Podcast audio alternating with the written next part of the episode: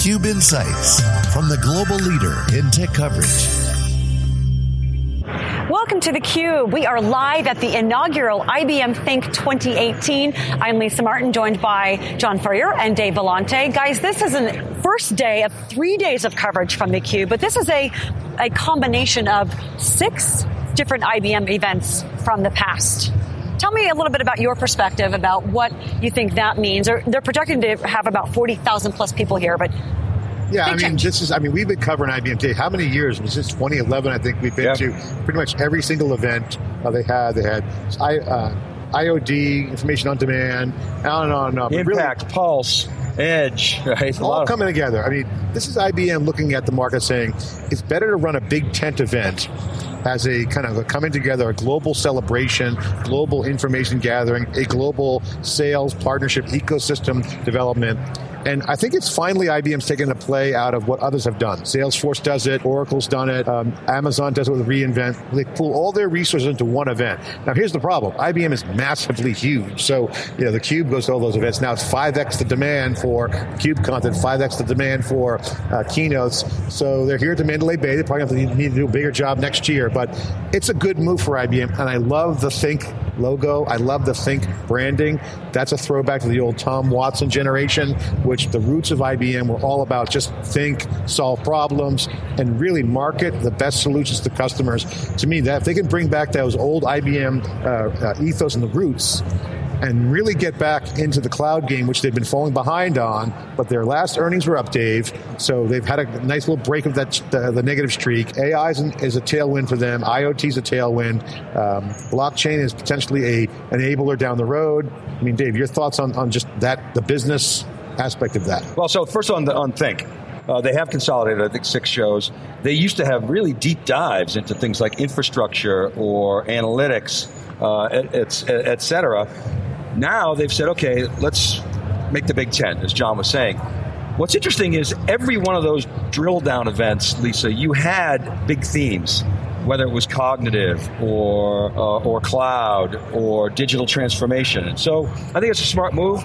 Uh, Michelle Peluso, Bob Lord came in, said, "Hey, we're gonna we're gonna change things up a little bit, and we're gonna play with in the big leagues with, as John said, Salesforce, et cetera. You're right, John. Uh, IBM sort of finally, after you know, Ginni Rometty came on in 2012, it had you know some number of the, the trade press reports, n number of quarters of, of, of revenue. It was double digit, like 17 consecutive. But quarters. remember, IBM, and we've said it for years, IBM's got to shrink to grow, and the growth they eked out one percent growth in, in constant currency currency is finally now a tailwind for IBM. It's a $79 billion company, a lot smaller. Remember, IBM used to be a well over $100 billion company.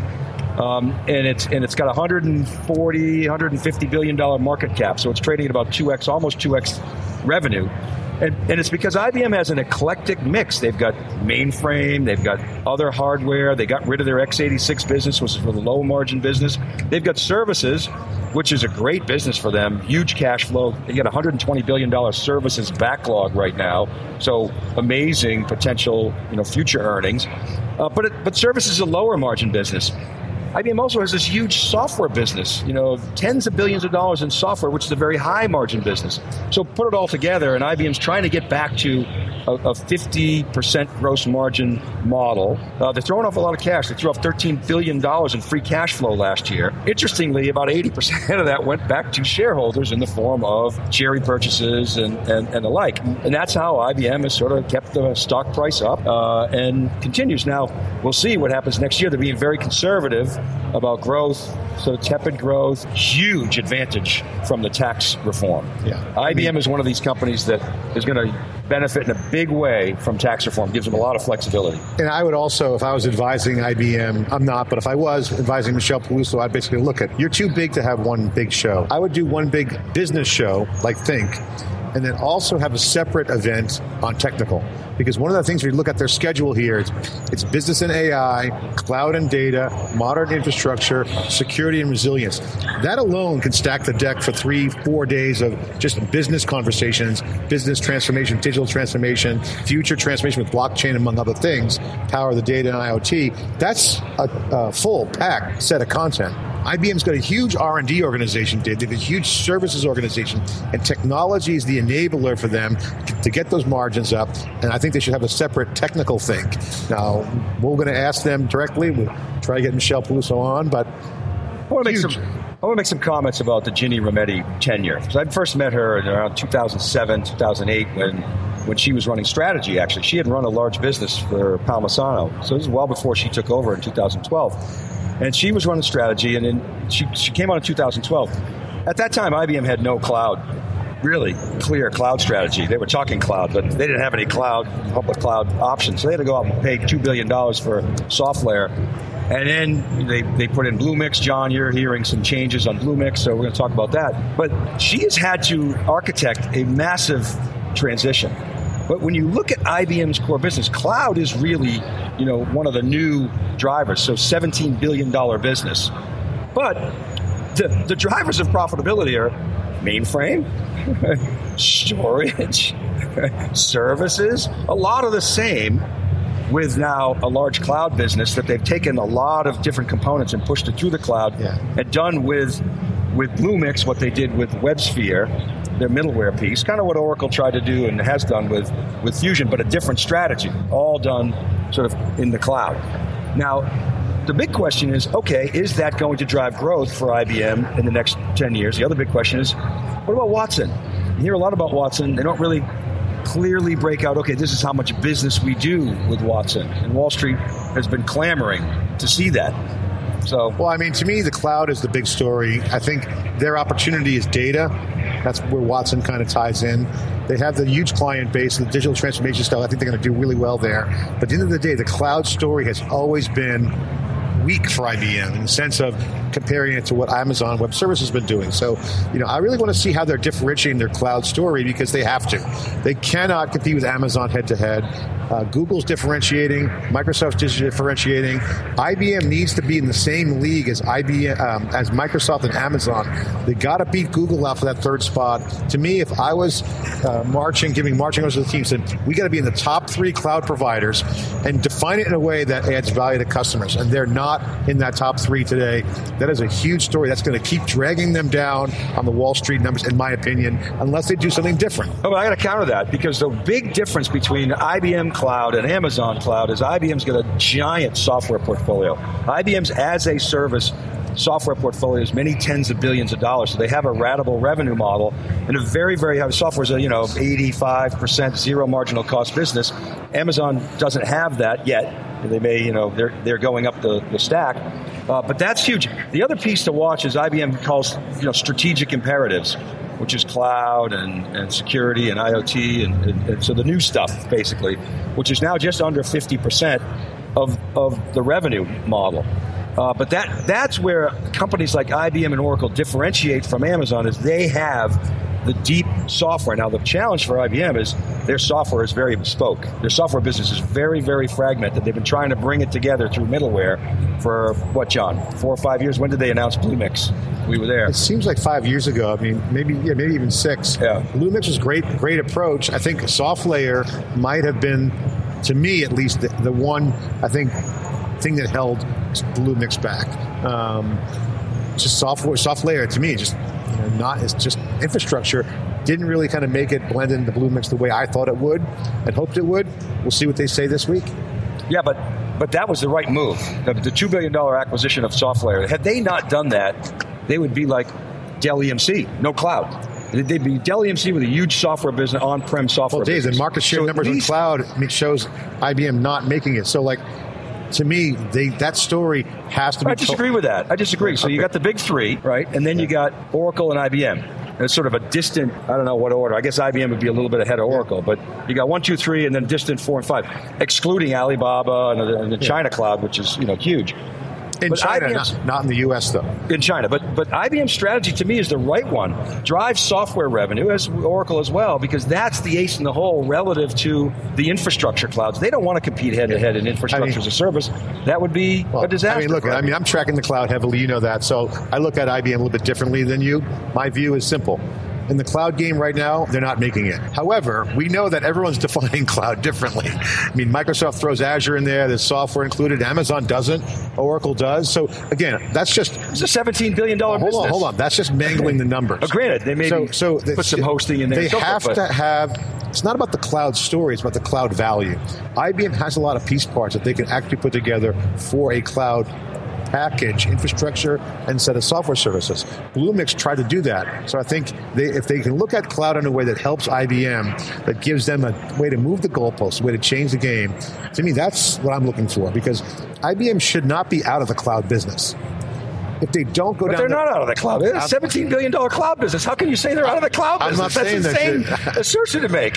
I'm not right. saying they're out of the cloud business, but look what happened to VMware. They were in the cloud business, and yeah, but and then, VMware was BS. We all know that they had fake cloud. I mean, at least IBM's got a real cloud built upon SoftLayer, and yes, they transformed a hosting business and a bare metal cloud into what has ultimately come the IBM cloud, where they were now rebranding. It takes a long time. This is kind of the point I was making about about Ginni earlier. There's it's a little messy, you know, seeing that sausage made. But at least they have a strategy around that. They're in the cloud game. Dell EMC isn't in the cloud game. HPE isn't in the cloud game. I'm talking public cloud. These were companies that both know, VMware, all three of those companies announced they were going in the cloud. They're out. At least IBM, Oracle, obviously the big three are in it. That's my contention. So let's Do you disagree? No, they're all, of course they're in the cloud game. They're they're tracking the market share numbers, but again, they're not winning in the cloud game. Okay, so like relative to other players. so let's define winning.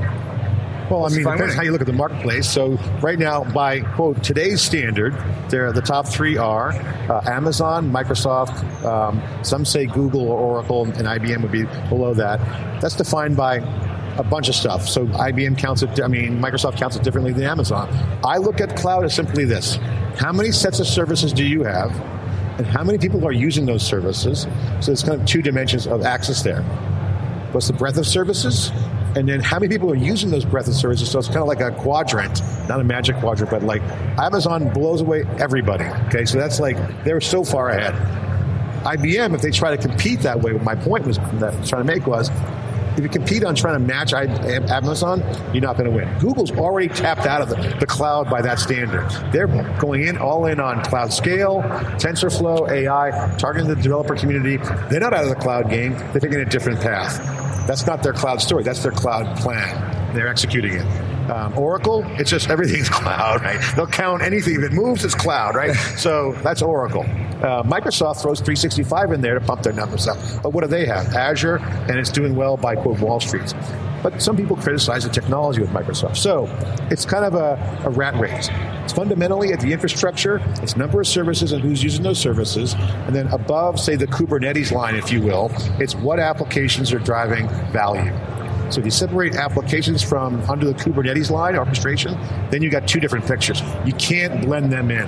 That's my that's my contention that the, the blending of apps revenue and infrastructure revenue really makes it a real messy way to squint through who's winning. So let's define leadership a little bit. That was good, good analysis. I'll, I'll give you some. I'll add some color to that. To me, you've got to be in the cloud game because in order to succeed in the digital economy, you got to have cloud economics. You got to have you got to have the ability to, to do analytics and data. You got to have AI, and you got to have cloud economics. What does that mean? You got to have you know, an API platform. You got to have zero marginal cost. You got to have network effects at scale, yeah, yeah. and you got to be able to attract startups. Okay, so those are the sort of components that I look at as, as cloud momentum. The question I have for IBM is if the strategic imperatives are now f- almost 50% of the business and they're higher margin and you're achieving those cloud economics, why are gross margins under pressure? Right? They should be showing gross margin momentum, and that's something to, to look well, at. I mean, because right, cloud should drive Hold on, huge I got, gross I got, margin. I got to add one more point because this is fundamentally frames it. If you look at cloud and what DevOps has done, where you can actually have programmable infrastructure, that's changed the game. Would you think DevOps has changed the game? Changing, yeah, Changing. sure. The notion of programming. It, it certainly has for the cloud native guys, absolutely. So the ability to program the infrastructure takes away the infrastructure being the dependency of what applications can do. Uh, great. Okay, okay, yeah. great. Okay, so now that the infrastructure is programmable, the apps kind of are running the show. The, the successful people that are using cloud today are the ones that nail the business model logic. So that's where the application does its due diligence. Whoever can come up with the applications and nail the business model, that's where the switching costs are extremely high. That's where the risk is. The risk is no longer in the plumbing because the plumbing switching costs of the plumbing are a lot lower because there's a lot more technology and sets of services you could provision in and out of that. So you're starting to see the entire strategy chain where it's the applications that'll be driving the value. And that's where the mistakes, if made there, that's where the cloud game. And machine intelligence is going to yeah. drive that value. And that's where Watson versus you know the consumer guys, and IBM, Ginni, I guarantee tomorrow will make the point that we're not trying to collect your data and sell you ads. You will make that point. Whoever I, can, guess unless you go to the weather company's whoever website. can make, build the application, whoever can build the application that builds value, the business logic is now the new DevOps because everything else is programmable. That's my that's my contention. All right. All right, guys. Wow. As you can tell, lots of passion for all things cloud, AI, ML. You're going to hear all of it today on theCUBE. This is day one of three days of coverage. As John mentioned, we have so many great guests on over the next few days and hopefully a few more with our pop-up cube. Keep watching. I'm Lisa Martin with John Furrier and Dave Vellante.